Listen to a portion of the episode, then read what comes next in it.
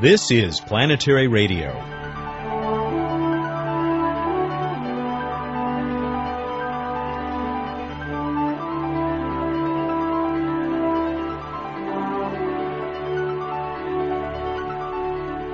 Hello, everyone. I'm Matt Kaplan.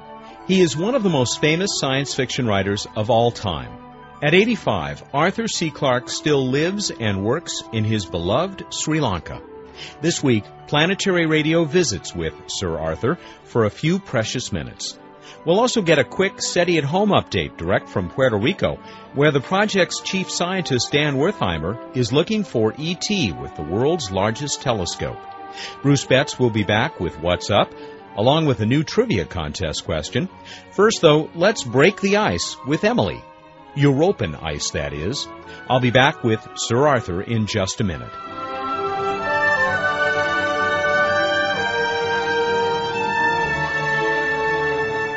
Hi, I'm Emily Lakdawalla with questions and answers. A listener asked, if a spacecraft lands on Europa, will the ice break? We gave this question to Bob Pappalardo, a planetary scientist at the University of Colorado at Boulder. He acknowledged that here on Earth, walking on thin ice can be very dangerous. But there are some places on Earth, like the Arctic, where it's very cold all winter long. The Arctic Ocean can become so cold in winter that the ice freezes to several feet in thickness, and people can drive four wheel drive vehicles from island to island over the strong ice crust. But with the arrival of summer, the ice thins and becomes unsafe for such heavy equipment. But unlike the Earth, Europa has no dry land. Its entire surface is covered with a 100 kilometer thick layer of water, the outer part of which is frozen, with a liquid water ocean under the icy crust. Could we break that crust by landing a spacecraft on it? Stay tuned to Planetary Radio to find out.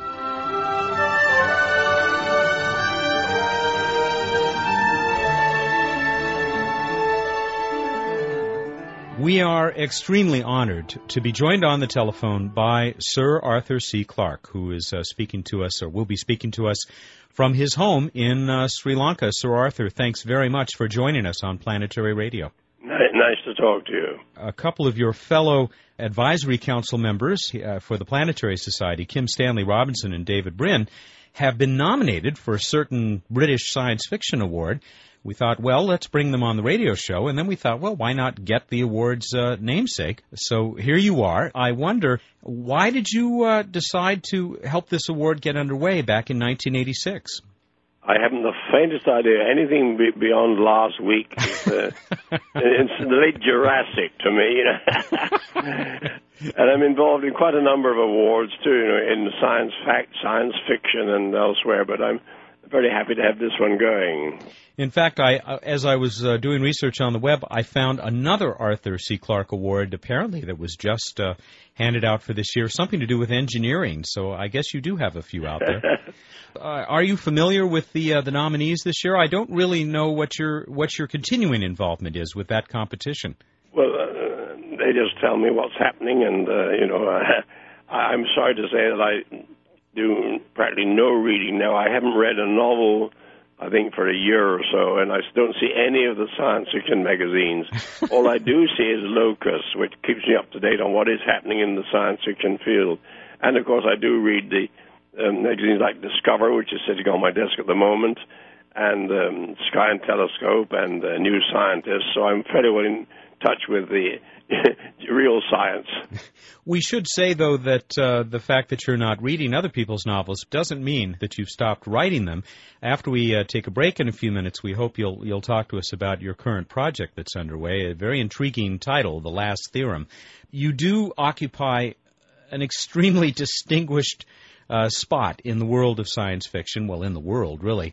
And I wonder uh, when you hear from writers who uh, came to the world of science fiction long after you did, people like David Brin and Kim Stanley Robinson.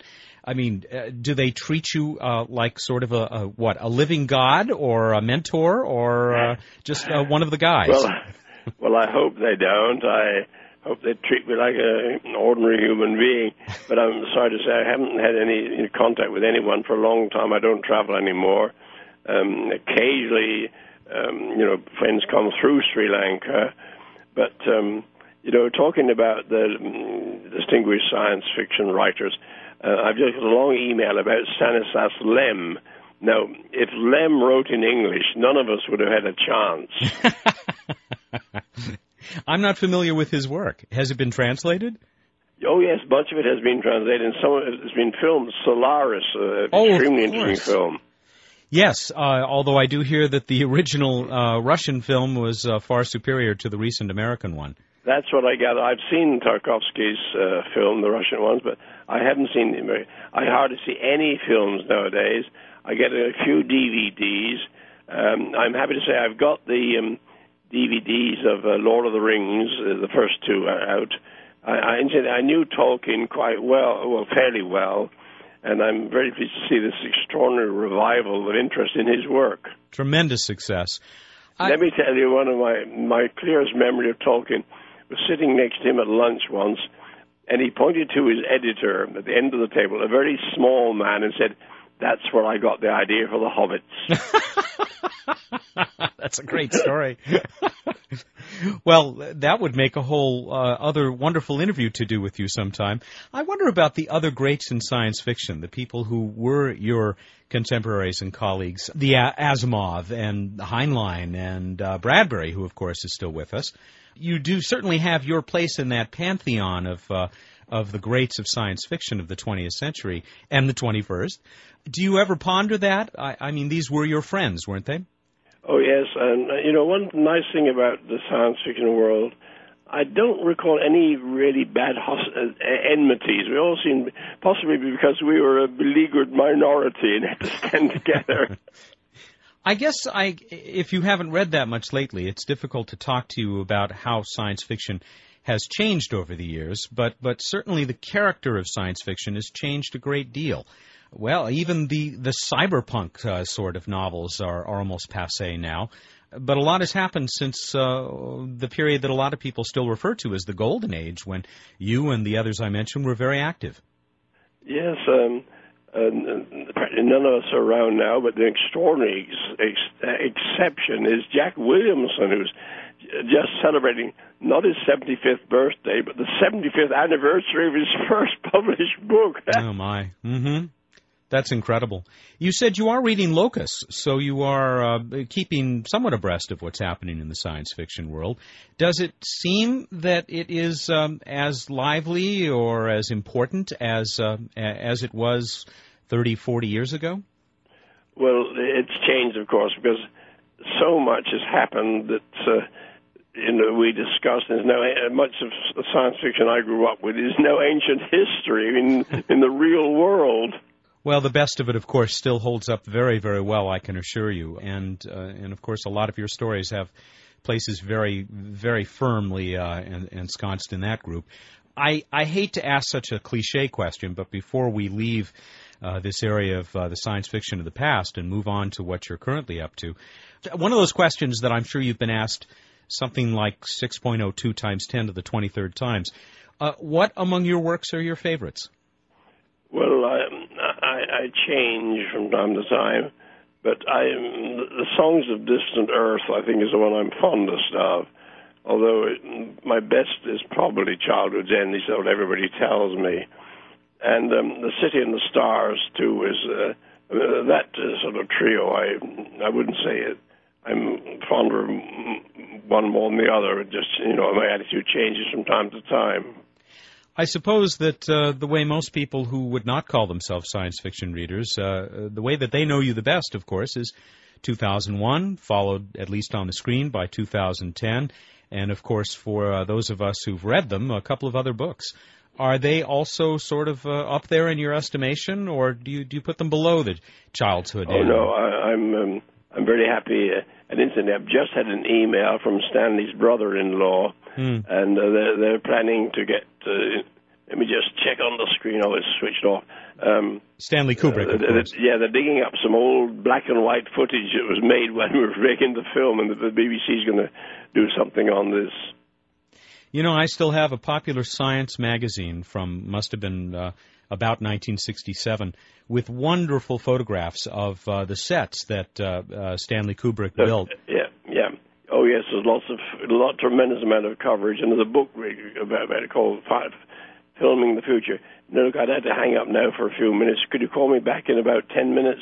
Yes, I'd be happy to. We're going to take a break, and then we'll return in uh, just a minute or so with uh, Sir Arthur C. Clarke. This is Buzz Aldrin. When I walked on the moon, I knew it was just the beginning of humankind's great adventure in the solar system. That's why I'm a member of the Planetary Society, the world's largest space interest group. The Planetary Society is helping to explore Mars. We're tracking near Earth asteroids and comets. We sponsor the search for life on other worlds, and we're building the first ever solar sail. You can learn about these adventures and exciting new discoveries from space exploration in the Planetary Report. The Planetary Report is the Society's full color magazine. It's just one of many member benefits. You can learn more by calling 1 877 Planets. That's toll free 1 877 752 6387. And you can catch up on space exploration news and developments at our exciting and informative website, planetarySociety.org. The Planetary Society, exploring new worlds. Planetary Radio continues with our very special guest on the phone from his home in Sri Lanka is Sir Arthur C. Clarke. Uh, Sir Arthur, I was hoping that, uh, as I said at the beginning, if we could talk for a couple of minutes. I know you're uh, very busy. We only have a few more that we can speak. But if we could hear a little bit about what you're up to now. You did send email uh, making some very intriguing uh, comments about the new novel you're working on. Well, I'm always glad to get, to get a commercial.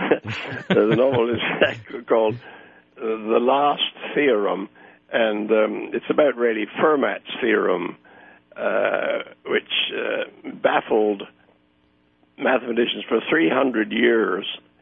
Um, is, is one of the simplest things you can imagine. Of course, everybody knows uh, the relationship that two squares can be added together to give a, a third square. And uh, best example is, you know, 3 squared plus 4 squared equals 5 squared, okay? Um, and uh, but the problem is, does this happen for any higher powers? Can you have a, you know, uh, a, two cubes adding up to a, a third cube? And there seems no obvious reason why this shouldn't happen, since there's an infinite number, you know, of the of squares that do this. Well, it, it, it um, Fermat himself about 300 years ago, said he'd found a wonderful proof that none, no such relationships could exist. but it was too big to go in the margin of this book. and for 300 years, mathematicians have been trying to find this proof. And uh, in the last decade, a young Englishman, uh, Andrew Wiles, did discover a proof. Um, his proof is about 150 pages long. Hmm. So obviously it couldn't have been the proof that Fermat said he'd got. anyway, it's a great mystery. And my novel, uh, which takes place in, which opens in Ceylon, it's uh, Sri Lanka, um, uh, which is unusual for my novels, usually set in space. It begins here in uh, Sri Lanka, but ends up on Mars and is about a young uh, Tamil mathematician who finds a simple proof of uh, Fermat's uh, last theorem. Oh. And I've written about a quarter of it now, and um, that's my main, you know, my main project, the last theorem. You know, I do remember one other uh, novel of yours, which uh, in which uh, Sri Lanka played a very important part, and uh, it's a concept that you've been very excited about for many years the the space elevator. Yes, that is now taken more and more seriously, particularly since we have the material C60, carbon 60, which would make it possible. And uh, here's an amazing coincidence, which I've mentioned many times already.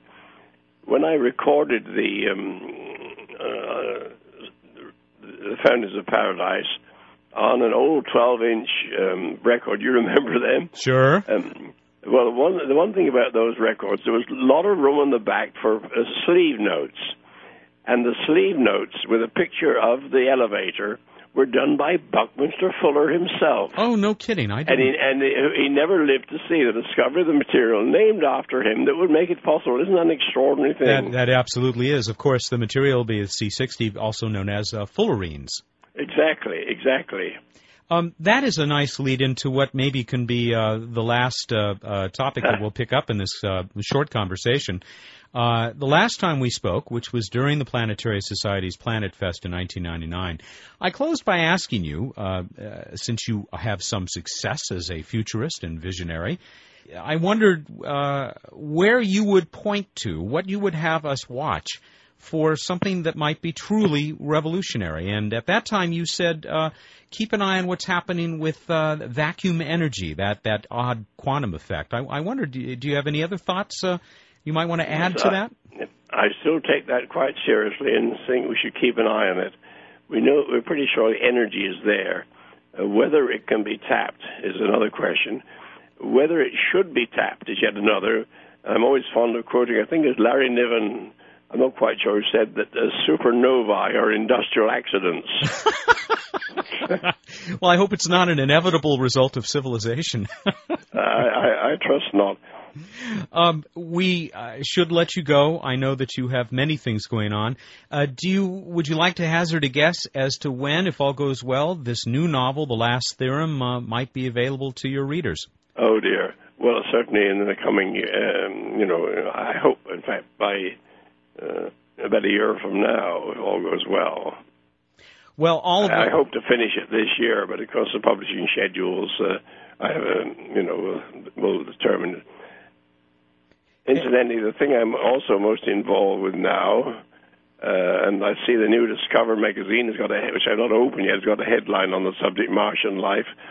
I, I'm now fairly convinced as a result of the extraordinary images getting coming from the Mars orbital camera that Mars doesn't harbor life; it's infested. I certainly hope you're right.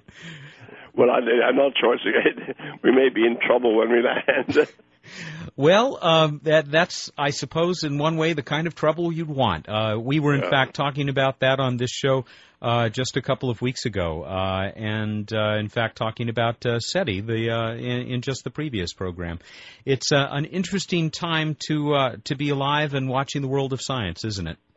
Well, one of my chapter headings in the new book is uh, that old Chinese curse, may you live in interesting times.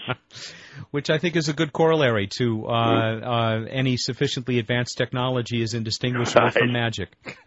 Uh, Arthur C. Clarke, thank you so much for taking a few minutes to join us here on Planetary Radio. We wish you uh, continued great success, uh, particularly with that new novel that we'll be looking forward to. Thank you very much. Good luck. Take care and uh, good morning for where you are. Yeah, thank you. Arthur C. Clarke has joined us on Planetary Radio, and we will continue in just a minute.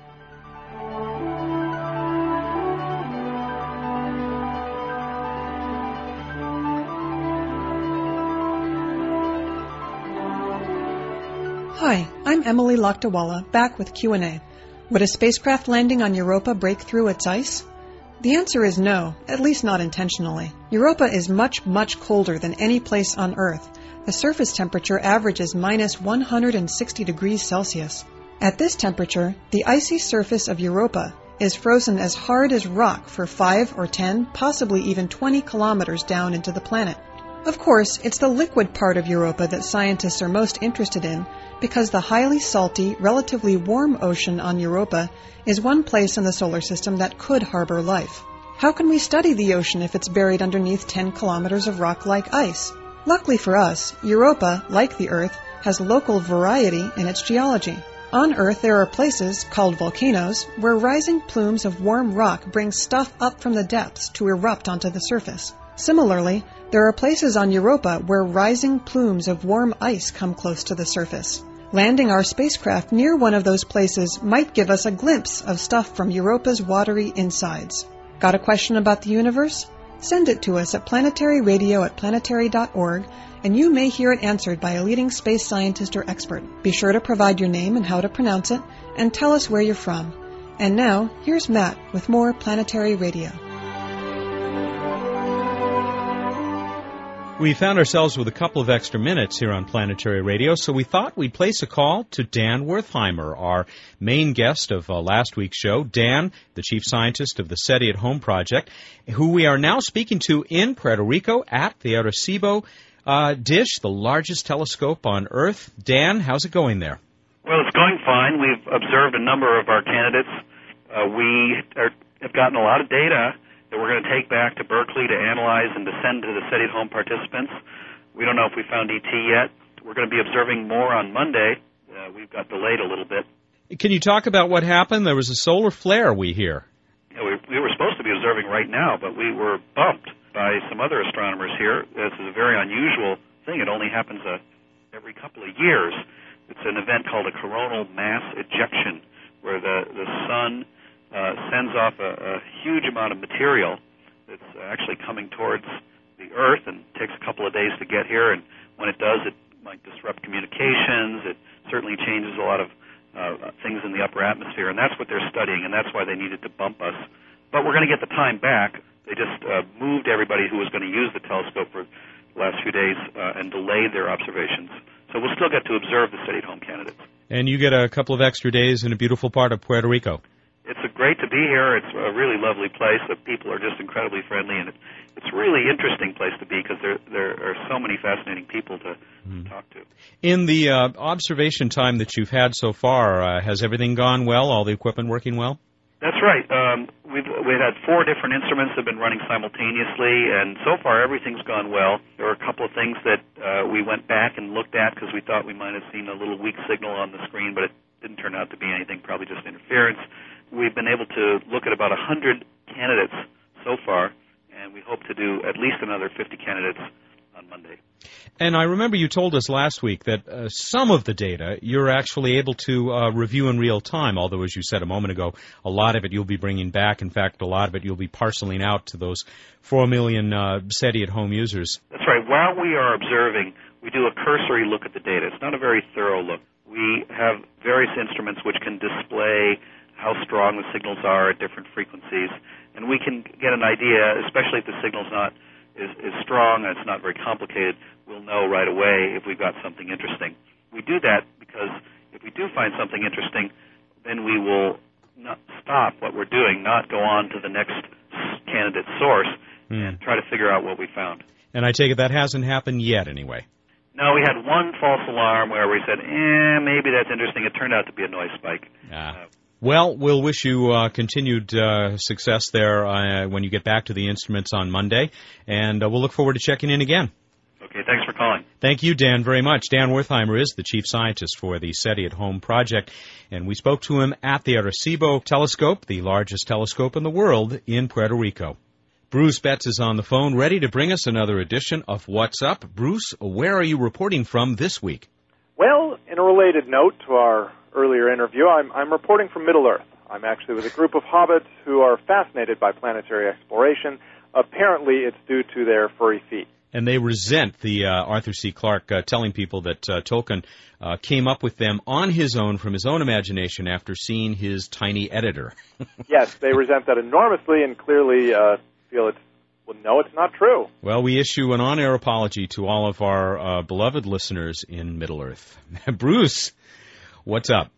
Well, in our Earth, you can see some pretty planets up in the sky. You can see Jupiter, in particular, in the early evening, look straight up, really bright.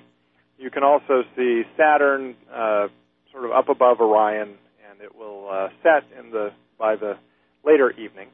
And in the morning, Venus extremely bright in the east southeast, and on March 28th, you can see the crescent moon uh, to the right of Venus, or Venus the left the crescent moon. And Mars is also out there in the early morning, but fairly dim and reddish and to the right of Venus. Now, what we also have is a marginally visible comet.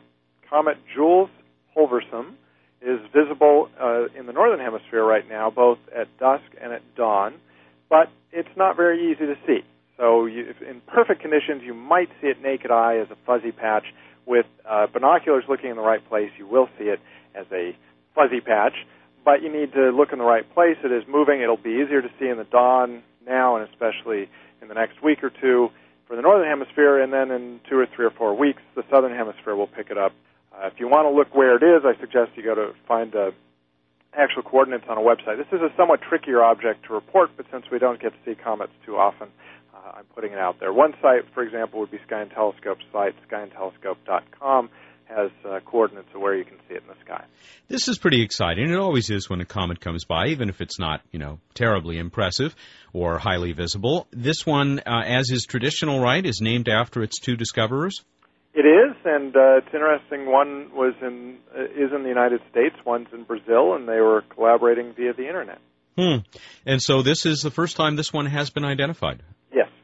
Well, we'll have to keep an eye out for this. It's still on its in uh, on its way in f- toward the sun, so this might get a little brighter. Uh, yes, although it does it, it gets closest to the sun uh, in roughly mid-April. Okay, well, we'll probably revisit this subject and revisit this uh, new visitor to the solar system. What's next, Bruce? This week in space history, March 29, 1974, Mariner 10 became the first spacecraft to fly by Mercury. A few years from now, we'll have the next spacecraft at Mercury. kind of a long way in between, but this at least will be a nice one, right? It's going to go into orbit, I think? Yes, the Messenger spacecraft will go into orbit around Mercury with a very full complement of instruments and teach us all sorts of stuff and show us the half of Mercury that we've never seen from a spacecraft. Shall we move on to random space fact? I was just going to ask if I need to put my uh, finger on the echo button, and uh, fortunately, we were right there. Good job. What is this week's random space fact? You know, I thought tied to our comet that's sort of visible in the sky, we have a random space fact about comets. Comets' tails point away from the sun at all times. Thus, when a comet is moving away from the sun, its tail is actually leading the comet.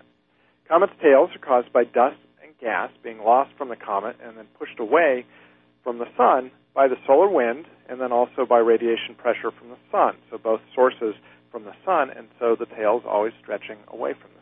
So this is not out of some bizarre form of religious respect uh, by the comet for the sun. Not that we know of. we better move on very quickly. Let's go to the trivia contest. All right, last week's trivia question How many Earths could fit inside Jupiter based on volume? Answering to the nearest hundred. And it turns out that because Jupiter is a big ball of gas, and it's a little hard to define where it ends, you, if you were out there searching on the internet or in books, you can you can find different answers for how big Jupiter is. So it turns out to not be as obvious a question as you would think, but roughly 1300 or 1400, and we accepted both answers for this purposes as being correct. Earth would fit inside Jupiter. So really, the big point to take away is Jupiter's really big. We had 15 or 16 correct answers. That is, people who responded with either 1,300 or 1,400 Earths. And uh, there were a few people who said a 1,000, which is, I guess, the number that uh, you and I both grew up with, Bruce. Yeah, it's just a, a simple thing. It's order of magnitude, to, to use uh, techie terms.